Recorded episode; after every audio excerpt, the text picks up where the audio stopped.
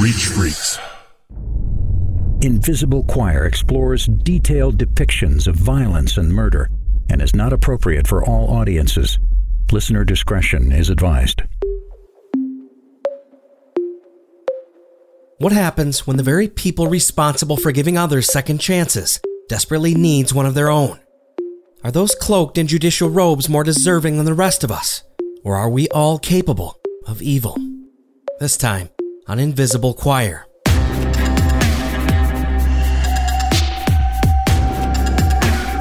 Yes, uh, my husband just beat me and threw me out the car. He has my two daughters in the car. Uh, we have him with us. He's in custody. No injuries um, that we can see. There's they've gone on my bed too. His wrist is squirting out blood. We need him to the ambulance Okay. now.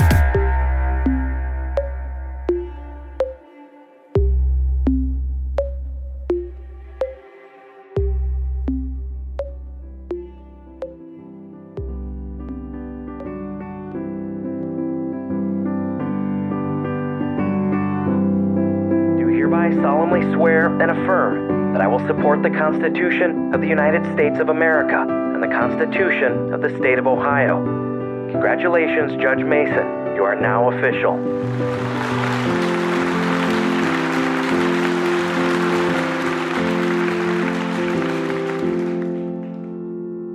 Lance Timothy Mason was sworn in as a Cuyahoga County Court Common Pleas judge in August of 2008.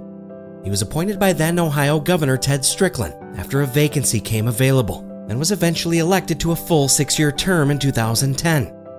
It was the culmination of a series of prominent positions in public service. Judge Lance Mason, the Democrat, had previously been elected as an Ohio legislator, first as a state representative and then as a state senator, accumulating six years of service from 2002 to 2008. Mason was also an accomplished attorney, having previously served as an assistant prosecutor in Cuyahoga County. His colleagues described him as a pleasant, fair, and judicious man. He was just the type of community advocate with a steady hand and a calm presence that Cuyahoga residents needed. At just 40 years of age, he had already accumulated a lifetime of achievements in Ohio public service.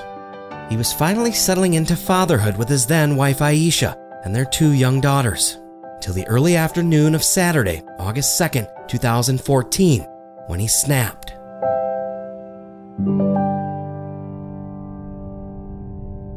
Twelve fourteen p.m. 46 seconds, August 2, 2014. All right, calm down so you can get some help, okay? Aisha Mason. 911, Shaker Police Emergency. Yes, uh, my husband just beat me and threw me out the car. He has my two daughters in the car. Where are you at?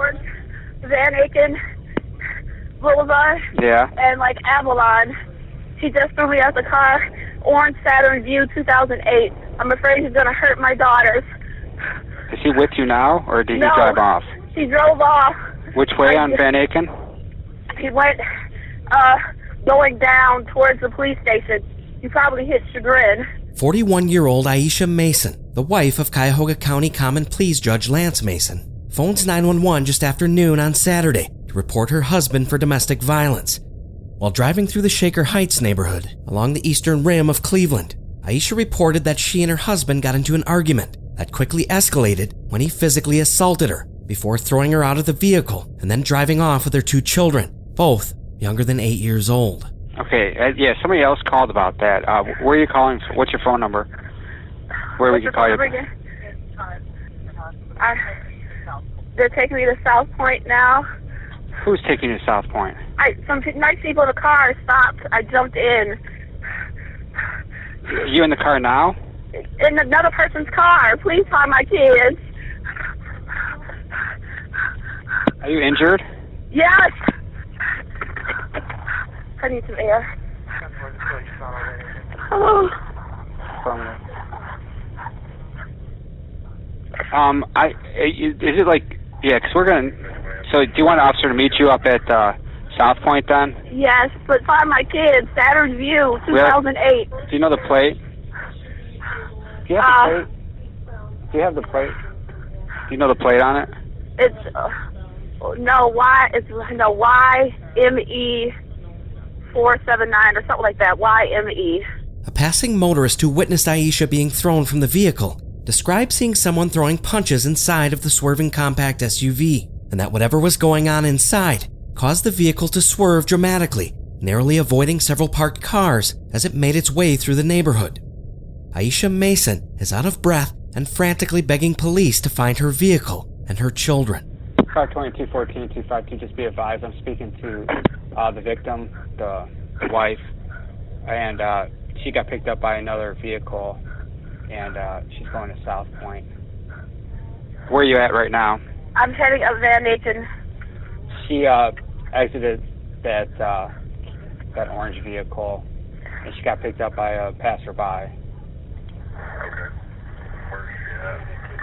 Ho- hold on a second. Do you have another phone? Did you dial nine two one? Aisha is eventually picked up by a concerned motorist who sees her walking along Van Aken Boulevard, her face clearly swollen, bruised, and battered.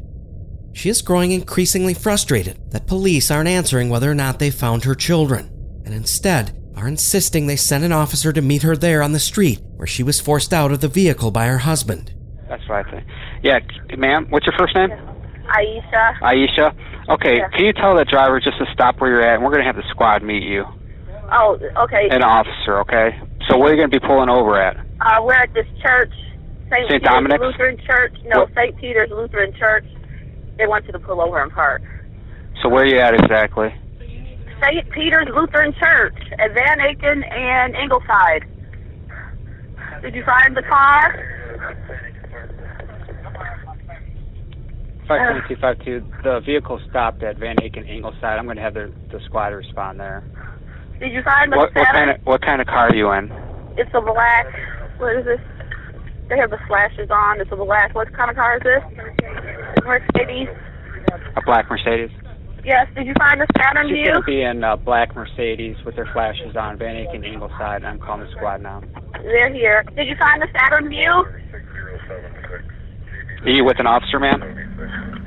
Yeah, they just pulled up. Did Okay. you find the Saturn Vue? Did you find my kids?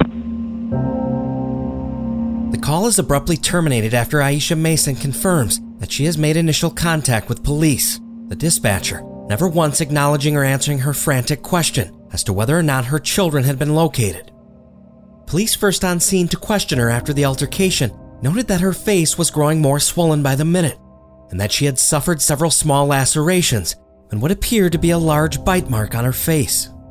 She was immediately taken to a nearby hospital for treatment, while police continued looking for Mason and the two children in the 2008 Saturn Vue.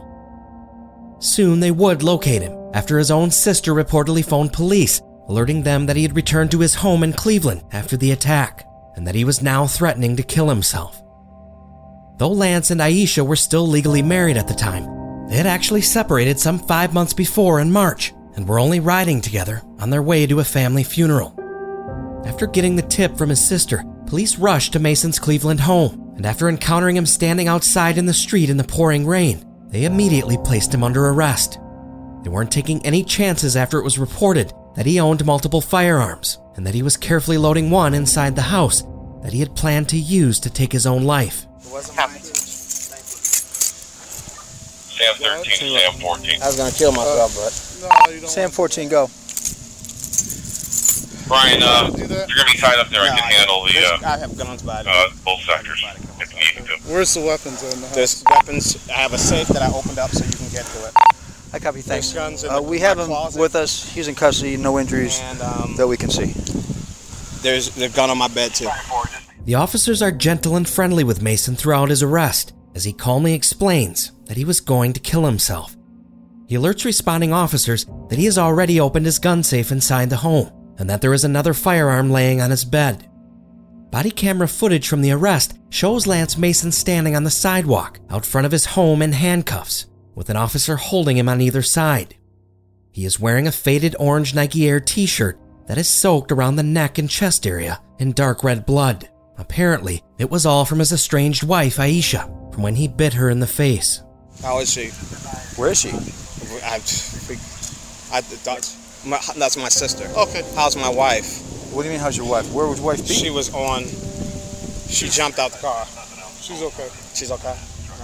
All right. Okay. I, I knew Check nothing with the of other that. districts and see if they've had any uh, All right, shootings just in the come on over here. two hours. Was you know what? We'll put him in a.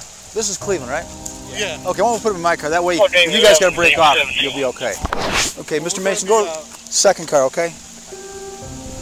I'm glad. You know, what? I'm glad Go you ahead. didn't. Glad you didn't. You away from the guy you saw? For, for, for a lot of reasons. He's back in X-ray. Uh, we're in the room. Uh, we just talked with the security of the Put my glasses on my nose. Sure. Thank you. That kind of thing. Okay, hold on, hold on, Mr. Mason. uh, Story's not jiving. I'm going to to block these because you're a pretty big fella, and, I, they're gonna, This they're one gonna sounds like grind your wrist to, down uh, if, you, if if I hear 'em. Nurse and uh, security. It sounds like he's had a couple different stories already. Radio, did you copy I'm that? sorry. Oh, so you know what's Uh, your, your watch thing. doesn't help. Is that better? I'm on it. I'll let you know if I. Well, I'm, we didn't think you would. Have a seat, please.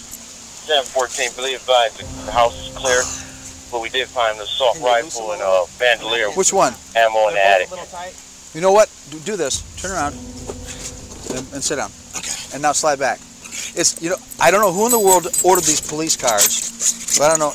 But I'm pretty sure it wasn't a police officer. Okay. What's up, Mr. Mason? You. As the arresting officer loads Lance Mason in the back of his patrol car, he and another responding officer from another department discuss who will take him into custody. And if you listen carefully, you can hear officers discussing via radio in the background the large stash of weapons Mason had stockpiled inside of his home. All told, police confiscated two shotguns, 500 shotgun slugs, a 50 shell shotgun belt, an FNH P90 semi automatic rifle, a JLD Enterprises PTR 91 semi automatic rifle, two handguns, a sword, four smoke grenade canisters, a bulletproof vest, a Jaguar knife, and approximately 2,300 live rounds of ammunition. It isn't the type of collection one would ordinarily assume belongs to a well respected county common pleas judge, but his vast weapons collection was only one of the dark secrets Lance Mason was hiding in plain sight. The extent of Aisha Mason's injuries from the attack weren't reflective of a man who simply snapped in the moment of a heated argument, but of someone with a deeply violent spirit. In a matter of seconds, Aisha Mason suffered serious enough facial trauma, including a broken orbital bone in her eye socket, that she required facial reconstructive surgery. Lance Mason had purportedly punched his wife in the face with a closed fist some 20 times while the car was still moving, before choking her, biting her in the face, and then slamming her head into the dash and side window five times, all while their two small children sat watching in the back seat. Aisha Mason filed for divorce from her husband just two days after the attack and reverted back to her maiden name, Aisha Fraser. Lance Mason was initially indicted and charged with felonious assault, kidnapping, domestic violence, and endangering children, and was held without bond until he completed a mandatory psychiatric evaluation due to the suicide threats he made shortly after the attack. He was eventually released after posting a $65,000 bond and pleading not guilty, but not before a judge issued a protective order, barring him from having any contact with his wife or their two children, though he was eventually granted supervised visits with both girls. Lance Mason was also temporarily suspended from his judgeship with pay and was allowed to continue collecting his $121,000 annual salary while awaiting his pending trial. And then, nothing. For nearly one full year, Lance Mason's defense attorneys attempted to facilitate a plea agreement with the Cuyahoga County prosecutor that would spare their client of any prison time, but the prosecution wasn't budging. Then, on August 13, 2015, they had finally reached a deal. Lance Mason pleaded guilty to a lesser charge of attempted felonious assault and domestic violence, with an agreed upon prison sentence ranging anywhere from 9 to 36 months for the brutal attack. As a newly convicted felon, Lance Mason was prohibited from serving as a judge in the state of Ohio, and the Ohio Supreme Court issued an indefinite felony suspension on his license to practice law. The once revered judge, who had honorably served a career in public office, finally sat in a courtroom for sentencing on September 16, 2015. He was surrounded not by those condoning his lengthy imprisonment, but by various supporters from throughout his life, some of whom spoke regarding his character, his intense remorse, and his emotional journey over the past year towards spiritual rehabilitation. One of his defense attorneys shared a letter he wrote in confidence to friend and fellow attorney Fernando Mack who initially represented him pro bono shortly after his arrest. Upon his, upon his arrest, he asked how his wife and children were. Upon an attempt to interview him, he again asked about his wife and his girls. When he sat in jail, the, he wrote the following in confidence to his lawyer and friend, Mr. Mack. Lance wrote, I cannot begin to find the words to fully express how heartbroken, devastated, and hurt I am for the pain I caused my wife and girls. I am solely responsible. I am horrified, shocked, and confused by my actions. Nothing justifies the harm I've done to my wife and family. He went on, to say, it was me. He wrote, I often heard defendants say it wasn't me, to express that their actions were out of character. I've had a life, he wrote, that I have prosecuted, legislated, and punished people for violence against women. Despite this commitment, I am haunted and don't fully understand why I hurt my wife and children. This was not my intention. Although I would like to deny it, I must admit that this somehow is not part of me. It was me, he wrote. I sincerely regret it. He went on to say, Judge, that I deeply hurt, I'm deeply hurt and ashamed by my conduct and pain I have caused my wife and children. I am determined, however, to undergo counseling with providers and my pastor and with enormous support from friends and family to eliminate whatever grief, fear, pain, anger, or whatever else led to my violence against my wife and children. Those words, Your Honor, are words from someone who the day after or shortly thereafter is contrite, sorry, and understanding of his actions.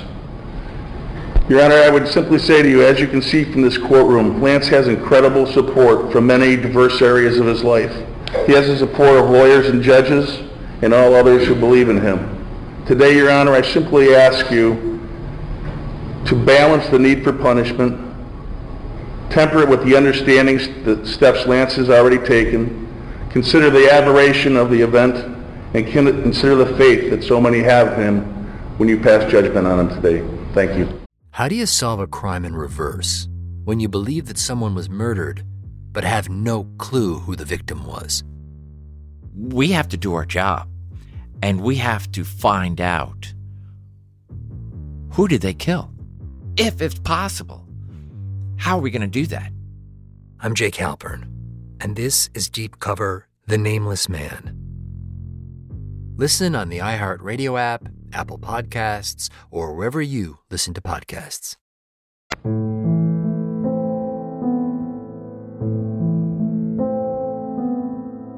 And then, Lance Mason's former college roommate, the addressee of the letter read aloud in court, defense attorney Fernando Mack, shared his thoughts on former Judge Lance Mason's likelihood of reoffending in such a violent and horrific way, by sharing with the judge how the man who snapped that day wasn't the man he grew to know over 30 long years.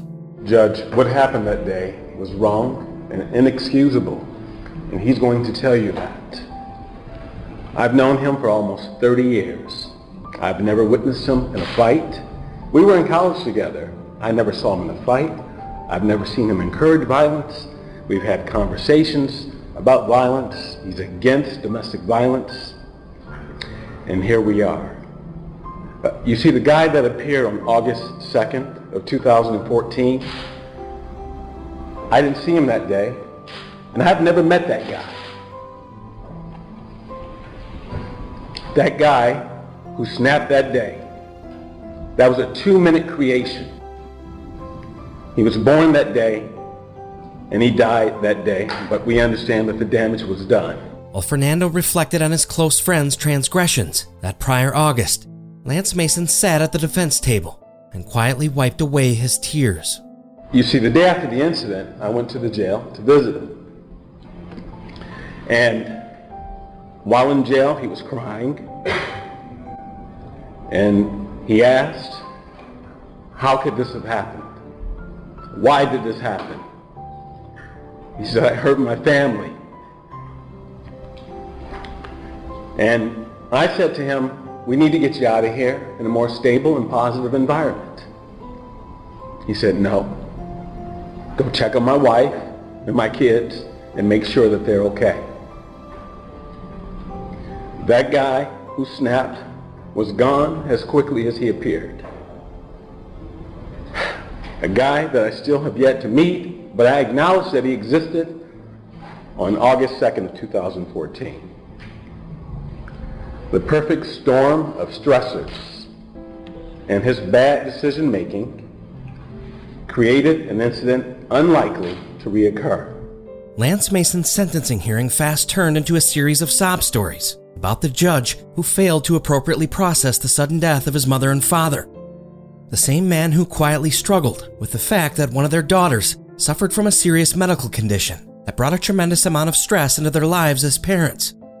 Lynn Mason, Lance's sister, the one who called 911 to alert police that he was planning to commit suicide after attacking Aisha, also spoke on his behalf. I had just arrived home and I received a phone call from him. And I heard the desperate voice saying, Lynn, I hurt my wife. And please come to the house and take care of my girls. When I got to the house, I had never seen him so distraught in my life. He literally was wailing and pleading to God for forgiveness. He said repeatedly, Lynn, please make sure you tell Aisha I am sorry and I love her. Then he would go into the room with his children and he would tell them how sorry he was that they hurt, they hurt their mother and to know that he they are daddy's precious babies and to always remember that he loved them. From that moment on, he has been remorseful. His first contact with Aisha after this incident was at the hearing for their divorce. And he sat the entire time silently weeping, his head bowed down because he was ashamed about what he, his actions were that day. And the restraining order prevented him from communicating his regret and remorse to her. Not only was he apologetic for his actions for, against her, but he was also desperately offended and hurt that he hurt her parents and his children. And as um, Fernando was saying, that he has a very stoic demeanor, but people don't know what his private, quiet moments of introspection have been. Every day he tells me how sorry he is for what he did to Aisha and how that affects her, her parents, and the girls, and how he wished it never had happened. Every day he expresses that he wishes he could tell them he is sorry for what he did and take full ownership for his actions that day. He cries and openly admits to me how broken he was emotionally and spiritually to ever have harmed anyone, but especially his wife, and in front of his children. He always says they did not deserve that. Two pastors, a close family friend, and a fellow politician also spoke on Lance's behalf, all sharing similar sentiments of a broken man who held everything in over the course of his entire life, instead choosing to give all he had to others until the stress caused him to one day snap. It was a proverbial who's who of Cleveland legal, spiritual, and Mason family connections. Before the judge would render her ruling, Lance Mason himself took to the podium to address the court for his actions that previous August. And I am solely responsible. And nothing justifies the harm I've done to my wife and my family. There hasn't been a, a day that I have uh, not regretted my actions. I was raised to be stoic, especially by my mom and the actions of my dad during challenging circumstances. But in private, there have been many nights on my knees, and I've mourned the harm I've done to my family. I mean, I'm heartbroken and devastated for the pain I caused my wife and the girls, but it doesn't compare to the pain and devastation that I've done to them. And I can't undo that harm or undo what my girls witnessed. And it tears me apart. I struggle to understand my actions. I didn't know I was capable of doing this. I mean, I even bit my wife. I mean, that morning I prayed for my wife and children. I wasn't even going to pick them up for the funeral. And I just went and picked them up because we were sharing a car. Um, but all of my life I fought against this type of brutality that I did to Aisha. When I became a judge, um, I mean, I, I wanted to be a judge at some point in my life, but I thought it would be 20 years later because I thought I was too young and didn't have enough experience. But there was a crisis in my home. And so I sought to come home to, uh, to continue to serve the public, but to, to take care of my parents, my father who had dementia, my mom who had a near fatal heart attack, um, um, and also suffered dementia, dementia. And I came home to help my wife because our daughter had just been born with uh, special needs. And I didn't realize that I was this broken. I mean, I had no idea. Um, I probably, I mean, I blame my wife, but I was, I, I, I mean, I was broken. I've, un- I've done everything I know to do to understand why I hurt my wife and children and jeopardize the lives of what I value most. I will continue to do whatever is needed to ensure nothing like this happens again. As people know that I've sought as much treatment as I, everything I knew to do. I've longed to apologize to my wife and her family.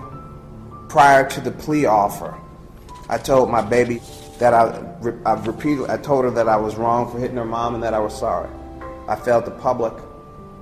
I felt my wife and my family.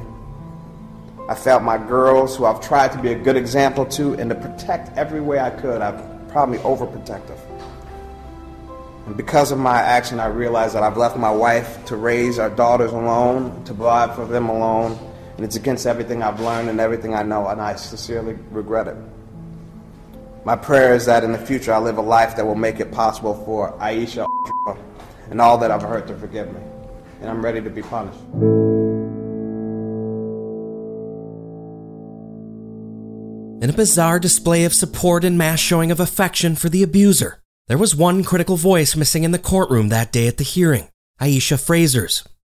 She had written a letter to the judge, but it was never read aloud at the hearing, so Cuyahoga County Common Pleas Judge Patricia Cosgrove spoke on Aisha's behalf, reminding everyone in attendance who was rallying their support behind Lance Mason of his explosively brutal actions that day. Before administering her sentence, Judge Cosgrove reminded Lance Mason, still standing before her, wiping his teary eyes dry, that the only thing Aisha said in the car to him that day, before he brutalized her, was that she wanted him to get help before she would consider getting back together with him. That simple request was all it took to trigger the former judge into brutally attacking his estranged wife in front of their children. Judge Cosgrove then finally brought the full brutality of the attack to light, sharing the details of the traumatic incident from Aisha's perspective. The victim stated they were driving back from a funeral and the defendant began to argue about their marriage. Their two daughters were in the back seat of the vehicle. The defendant was driving, and he was in the front pa- and she was in the front passenger seat. The defendant began punching her with his right fist in the head while driving. She stated it was a closed fist, and he punched her approximately 20 times. After punching her, the defendant grabbed her hair on the back of her head, smashed it against the center console approximately five times. The victim stated as he was beating her, she continuously pressed on the vehicle's horn, hoping to get somebody's attention to help her. The victim then stated that the defendant began to choke her, but was unable to do so uh, he used his arm to pin her head and neck against the passenger door window. The two children were in the back seat of the vehicle screaming and crying. That's probably, in addition to the terrible, savage beating that you gave your wife, the fact that your children are in the back witnessing this, screaming and crying. Uh, exposing your children to this kind of violence is, uh, is really unbelievable. The vehicle came to a stop at the red light, and the victim attempted to get out. The defendant grabbed her by her hair and would not let go. The victim was able to escape his grasp and exited the vehicle and onto the street. The defendant then crawled over the center console and the passenger seat, exiting the vehicle on the street and got on top of the victim. The defendant continued to punch the victim in the face three or four more times, bit her on her right ear, saying, Your life is over now. The defendant then got back into the vehicle and drove away. The victim then got up, ran down the street. She came across some Samaritans who, who helped her.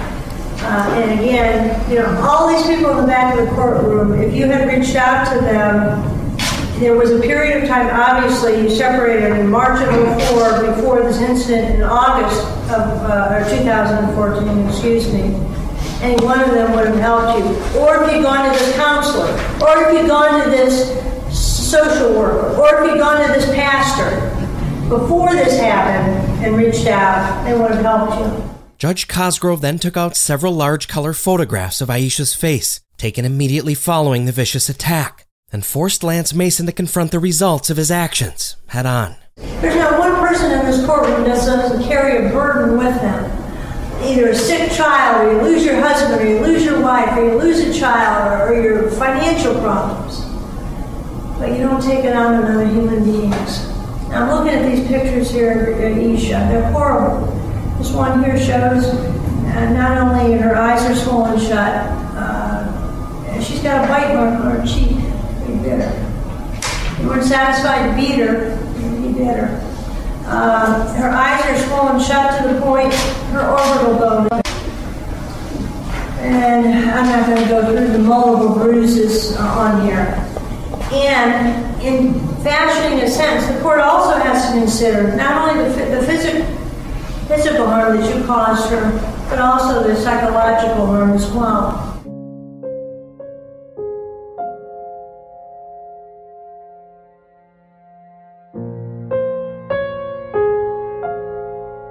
Judge Cosgrove then read aloud a portion of Aisha Mason's victim impact statement from a previous pre sentencing hearing. In it, Aisha described how the attack left her with severe nerve damage on the left side of her face, an area she still had no feeling in one year after the attack.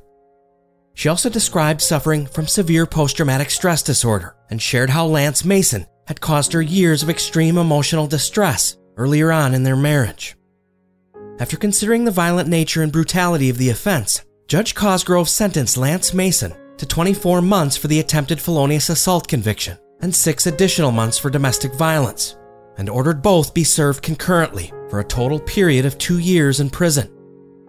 Judge Cosgrove then encouraged Lance Mason to try to turn a negative into a positive and to avail himself to whatever programming, counseling, or spiritual guidance he could while in prison.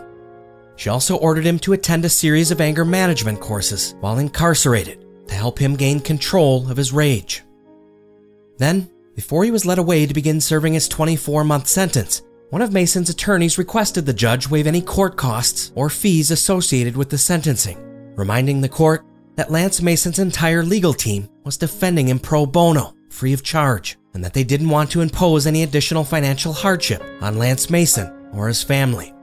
She granted the request, and Mason was led away in handcuffs to the supportive cheers of the many who gathered to support him.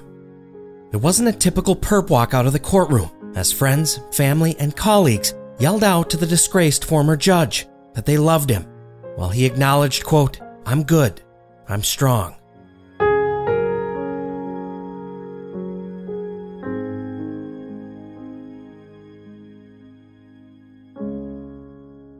While housed in protective custody at the Lorain Correctional Institute in Grafton, Ohio, Lance Mason was unable to participate in extensive rehabilitative programming due to his high profile status, though he did enroll in the mandatory thinking skills class and victims awareness courses made available by the facility's mental health department.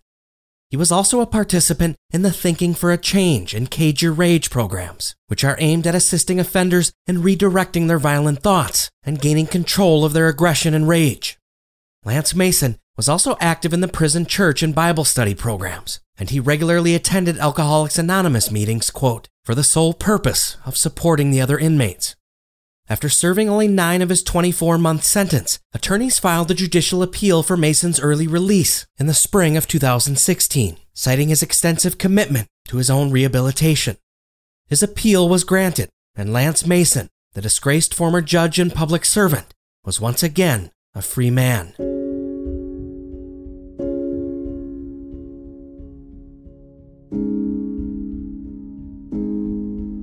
Upon his release on June 27, 2016, Lance Mason began his three years of mandatory post release supervision, checking in with his assigned probation agent once a month. He never missed a single meeting, and his drug screens always came back negative. It seemed that his fall from grace had humbled the former judge. A protective order still prevented him from contacting his now ex wife, Aisha Fraser, though he was eventually granted supervised visits with both of his daughters. Now raising the girls on her own, Aisha Fraser filed a civil suit against her former husband due to the extreme financial hardship the attack and his subsequent incarceration had caused her. She was eventually awarded $150,000 in damages. As the former judge settled into his new routine, he faced his next professional hurdle the following year, in June of 2017, when the Board of Professional Conduct reviewed his license to practice law. As a convicted felon, Mason was no longer eligible to serve as a judge in the state of Ohio, but the board could move to reinstate his law license if they felt he had been sufficiently rehabilitated. In a showing of support rivaling that of his initial sentencing hearing in September of 2015, dozens of Lance Mason's friends, former colleagues, and public servants alike all sent letters of support on his behalf, recommending that he be considered for bar eligibility moving forward. Several prominent Cleveland attorneys, four sitting judges, and a United States Congresswoman all submitted letters of support and were willing to stake their names, and more importantly, their good reputations, on the belief that Lance Mason was incapable of recommitting such a violent offense. The court's administrative and presiding judge even wrote to the board himself, expressing, quote, What he did to his wife is both unfortunate and indefensible, but I hope the Board of Professional Conduct considers the entirety of Lance Mason's career and future potential in making their decision. He lost everything that day, but there is still time for the Lance Mason I once knew to put his skills to use in helping others. Regardless of the incredible outpouring of support, the board eventually recommended that the Ohio Supreme Court permanently disbar Lance Mason. Later on in December of that year, they opted to suspend his license to practice law indefinitely. But the month before, in November, in a striking move of confidence and faith in Lance Mason's rehabilitation, he was granted a second chance at public service when Cleveland Mayor Frank Jackson hired him on as Cleveland's Minority Business Development Director, a position at City Hall that paid $45,000 per year. Mayor Jackson had actively promoted the hiring of convicted felons previously, so bringing the former judge onto his team seemed a natural fit. Lance Mason continued leading a relatively uneventful life, attempting to rebuild everything that had been lost the instant he snapped, severely beating his wife while his two children looked on in horror. But on November 17, 2018, just the week before Thanksgiving, everyone who stood by and supported the former judge, from those who spoke at his domestic violence sentencing hearing to those who wrote glowing letters of support to the Board of Professional Conduct, were all proven wrong when he snapped again. Come here. Now, what's your emergency? I need the police immediately. My brother is attacking his ex-wife. Okay, what is the phone number, or what is the address? 17611 Chagrin Boulevard. Okay, is this a house or We're an gonna need an out. We're gonna need an ambulance too. I need the police and the ambulance. Okay, is this a house or an apartment? It's a house. And are they both still there? They're outside. I I I don't know. I heard her screaming. Okay, are there any guns or knives involved? Any weapons I don't that know. you're I think of? there might be. I think there might be. Lynn Mason, the same sister who phoned 911 on her brother over four years before, after he had brutally attacked his then estranged wife, Aisha, and then threatened suicide, was calling for urgent police and medical support. The couple had an arrangement where they agreed to exchange custody of their daughters at Lynn's home on the 17,000 block of Chagrin Boulevard in Shaker Heights. Aisha actually owned the property, and Lynn was renting it, while Lance was living there with her as well. So it seemed the perfect neutral grounds to safely transition visitation between their children. Aisha had just pulled into the driveway after 9 a.m. She was dropping off one of their daughters to visit with Lance when he ambushed her there in the driveway the moment she stepped out of her vehicle. Please hurry. Okay, could you just stay on the phone with me and let me know what's going on? Okay, I have their daughter. I'm inside with the daughter, so I don't want her to see anything. Okay, yeah, keep her in there and try to stay calm so she doesn't get upset. I'm gonna get my guys started out that way, okay? So just Okay. stay on the phone with me. Okay. Let me see what's going on. You stay here. I'm just going to check outside. Radio 50 and 31. Also 78, respond to 17611. I don't know. 17611 Chagrin callers advising that her brother is attacking his ex-wife. They are currently outside. She is in the house with uh their daughter. She's trying to keep me updated on what's going on. Could you see them or hear them now?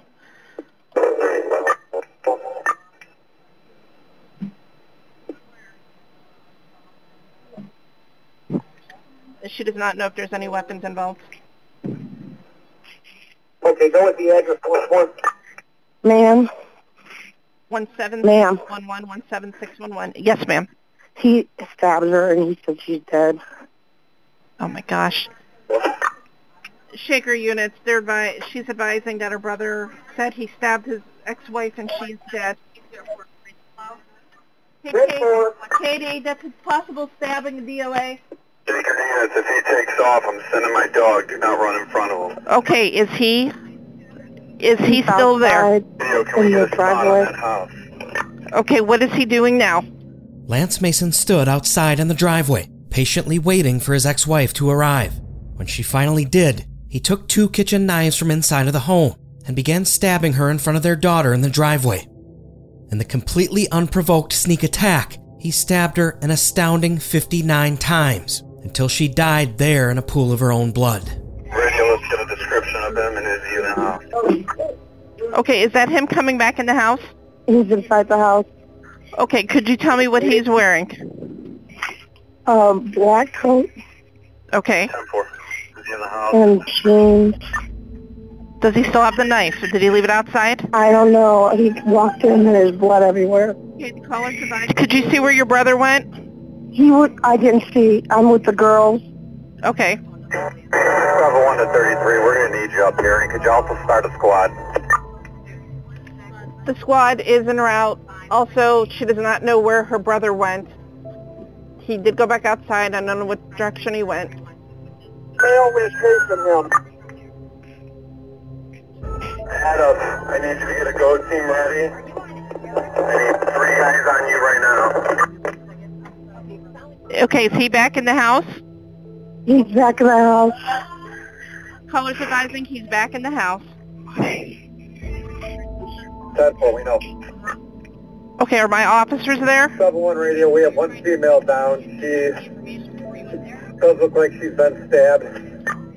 After initially coming back inside the home, covered in his ex wife's blood, Lance Mason sees police already arriving on scene, staging outside, so he fled back out to the driveway and got into Aisha Fraser's black Audi SUV, and in a wild last ditch effort to escape, rammed a Shaker Heights patrol unit.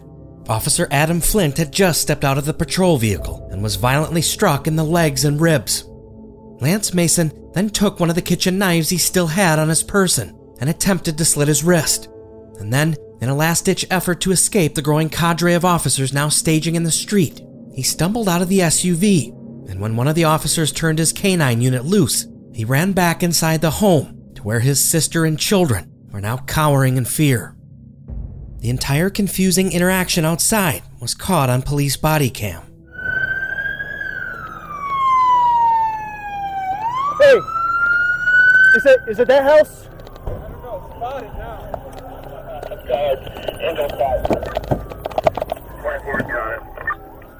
It's one one. It's on this side of the street. It's right.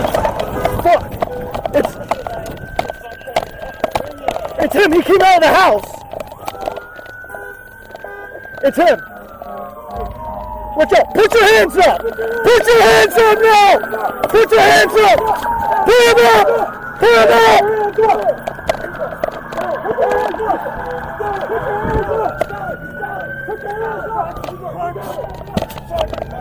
up. You're gonna get shot! Put your hands up!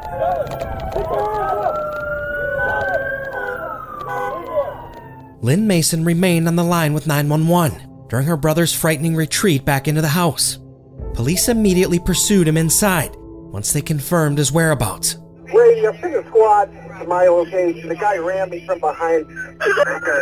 There's an upstairs and downstairs. Where the downstairs? There's an upstairs number for this address, please. I'm trying to call somebody. Okay, where did your brother go? Do you know? 2471, I'm with you He's walking around. Just walking around. That's what. More with us right now. And I, I think he wants to die too. So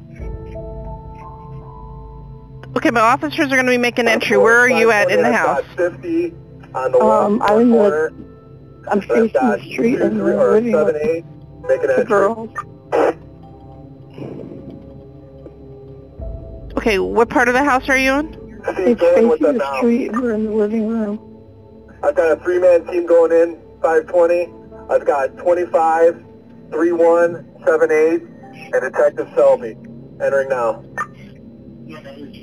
I know you're not Go on, I'm at the back of the house. Okay, where's the brother at now? in the kitchen. He's walking through. I mean, he's just walking around. Where's the kitchen at the front or the back of the house? I'm peeking through the the blind. Everyone, you have If a the victim police with can see me. 10-4. She is down. She is not breathing. 10-4. I see one officer with a gun pointed. Now at Chagrin and Normandy. That's where we are. I need a rescue. Okay, where's your brother at now in the house? He's with me. Okay, and you guys are in the living room? Are you Need in? the rescue team from the squad down here now. Normandy and Chagrin. Okay. They are en route. They're coming now. Okay, what part of the house is the living room in, ma'am? I'm I'm telling you, it's facing the street. Okay. And I'm like I see one officer. 10-4. 7-1 is on the back side. He's at the one, three four corner. 2-4 made entry into the house with the team. Okay, are the police in there now, ma'am? Yes, yes. Okay. The one they made contact with. I know you don't, baby. Okay, they're with the brother now? I know, baby. I know, I know. I'm so sorry. Okay, ma'am, am I able to get your name? Yeah, my name? Yes. Lynn. Lynn, Mason. Lynn. L-Y-N-N. Mason? Yes. What is your brother's name? Lance. Okay, I'm going to go ahead and get off the phone with you, okay? So you can take Okay. care of your girls. All right. Okay, thank okay, you. bye. Bye. Lynn Mason, now stuttering in shock, attempts to comfort Aisha and Lance's daughters, who are completely distraught at the horrific scene that has just unfolded in front of them. Police body cams capture Lance Mason's final moments inside the home, where police eventually detain him. He is quickly losing blood and running out of time. Where are they? Are they They're in, hurt? they're in this bedroom. Are they hurt? No, not in any way. Okay, where's the weapon? Uh, they're outside. I used their on already. Any possibility of Hep C, anything like that, blood-related pathogen? No. Okay. Is anyone else injured in this house? No. All right, roll to your side. Let's get you on your feet. Stand on feet. Yep. Who's upstairs? Wait, hang on, hang on. Neighbor. I have no weapons. All right, on your feet. Here, sit on your butt. All right. Chad, make sure Let's get on your knees. Get him out. On your knees. the whole house. Hold on this. I need to put my dog up. All the way up. I'll clear with him. It's fine. Oh, you, you got someone with you? Okay, hang on. Let's get him out. You you got him? You got him? I gotta, I gotta Hey, watch we this. need- He's, he's- he's, he's- his wrist is squirting out blood. We need him to the ambulance Okay. now. Let's go. Squirting out blood. Squirting out blood. Go. Okay. Come on. Go ahead, guys. Watch, watch, watch, watch. Where's the ambulance at? Hold him up with the the back with your hands. Where's? I am. Got him? Stay with him. All right. All right. We need another squad. We need another squad out here. Sit him down. Stop. He's bleeding out. Let's go. No, he's not bleeding out. You need to be operational? Okay, have a seat right here.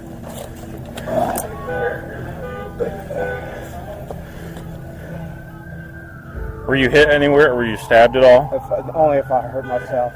Put him up. He's just a hindrance. Two people uninjured in there. Three people. Three people uninjured? Yeah, my two daughters, and I cannot believe I did this. Okay, come on this way. He is bleeding from his hands. All right. So we'll need him in this ambulance. Right this way.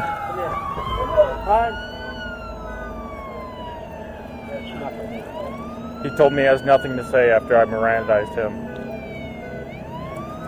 Okay. See the smaller one right here? Yeah. Is that one spurting though? That one's not spurting. That one's just oozing. Okay. Bring this finger. There you go. Kind of this one because I said it's black, this is red. I'm gonna have to get turned back Three eyes. Yeah. Tourniquet uh, the shit out of it. Yep.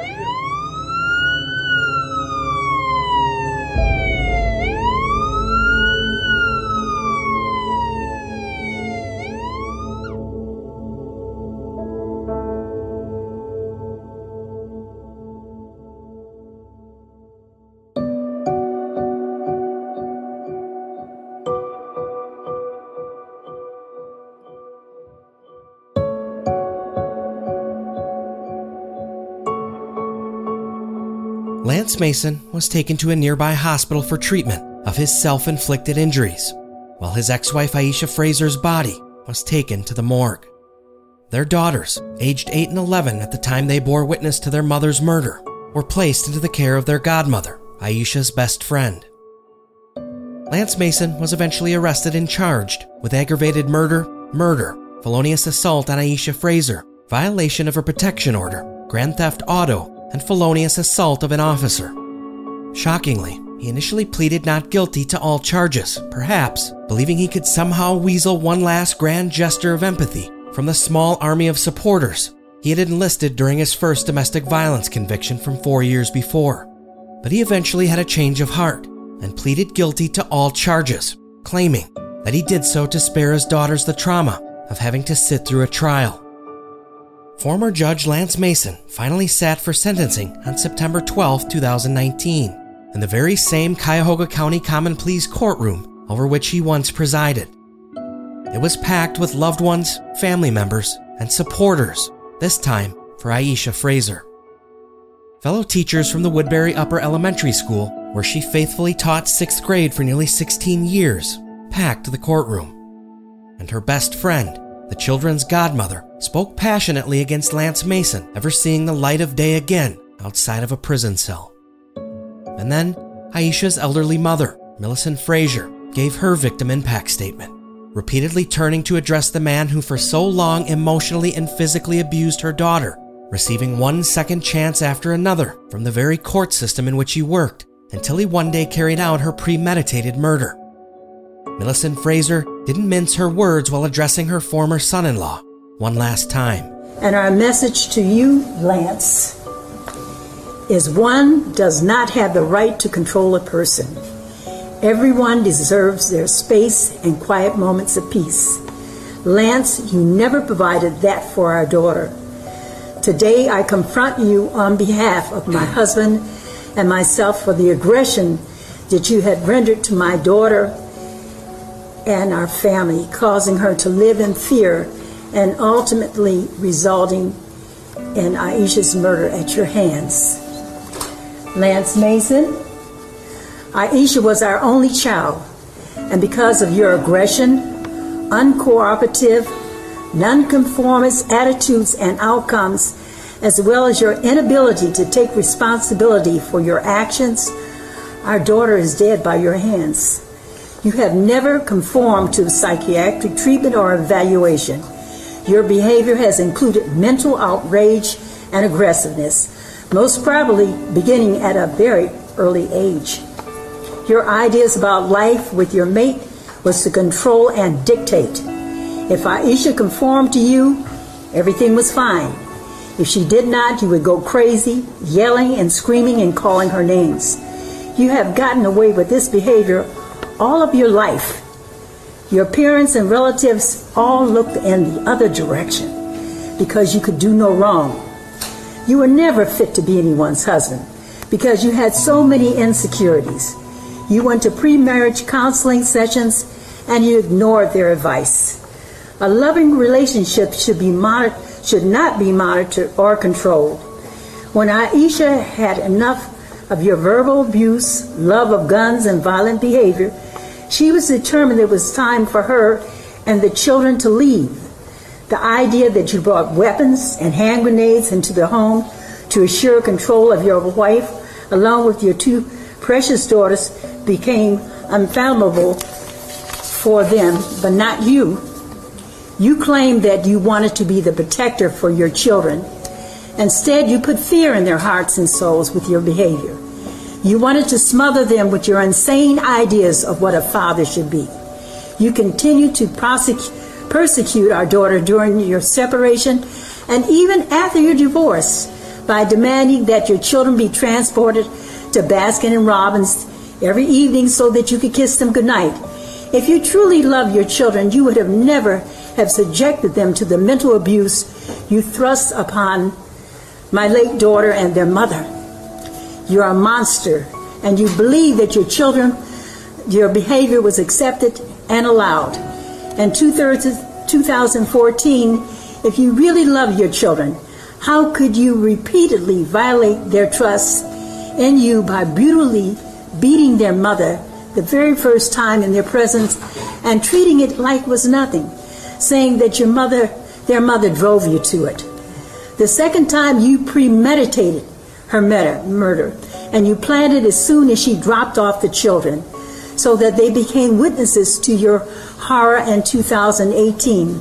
You are a vicious liar with no remorse other than the fact that you ruined your own career.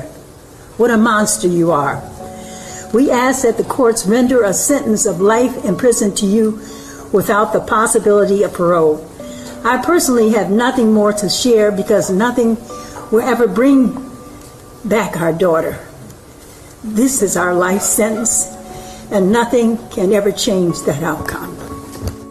Every single person who spoke at Lance Mason's sentencing hearing that day requested that retired Stark County Common Pleas Court Judge John G. Haas give him the maximum allowable sentence life in prison without the possibility of parole. But in another stunning turn of events, former Judge Lance Mason was offered one last shimmer of hope, one last possible second chance, by a judge who sat in the same chair and shared the same sacred oath and robe as he once did. Dealing with the last count first, Officer Flint, felonious assault, a felony of the first degree because he is a police officer. This highlights the danger the police face every day for just doing its job, serving the public. The sentence the court finds is five years consecutive to all other time imposed. Count four, violating a protection order. Court imposes a sentence of 24 months, which will be served concurrent to all other time imposed. Count five, grand theft. The court imposes a sentence of 12 months, which will be served concurrent to all other time imposed. That brings me to the aggravated murder of Aisha Fraser. I cannot add to the words you have already heard and have no doubt internalized over your period of incarceration. The children, while I respect your decision to spare them the trauma of a trial, it was too little and way too late. Where was that consideration when you subjected them to the vicious attack on their mother? We can only pray for them to have the strength to cope with and to overcome the trauma of that day. For Aisha, the loss of life, the loss of opportunity to nurture her children, and so many other people in her life, and the children she was teaching through her profession.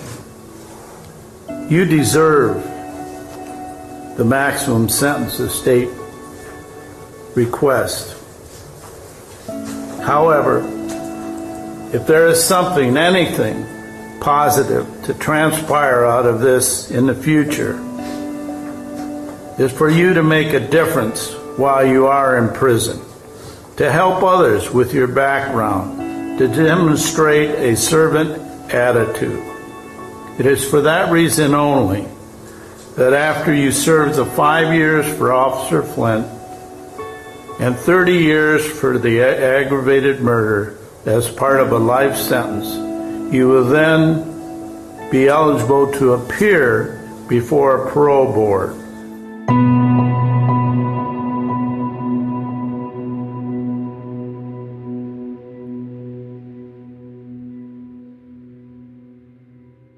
It seemed that nearly everyone involved in this case, from the attorneys who represented Lance Mason free of charge to his friends in high places, nearly every one of whom placed their own reputations at risk by extending him their unconditional support, forgot one thing Lance Mason violently attacked his wife.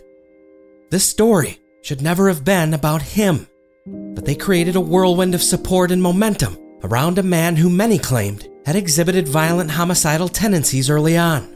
And instead of acknowledging the horrific warning signs, the brutal assault, or the emotional abuse, they never saw Aisha Fraser, the victim, who so desperately needed their support and their commitment to ensure that her husband would never harm her or their children again. Instead, they only saw Lance Mason, one of their own, a man of the bar, a career public servant who was at risk of losing it all.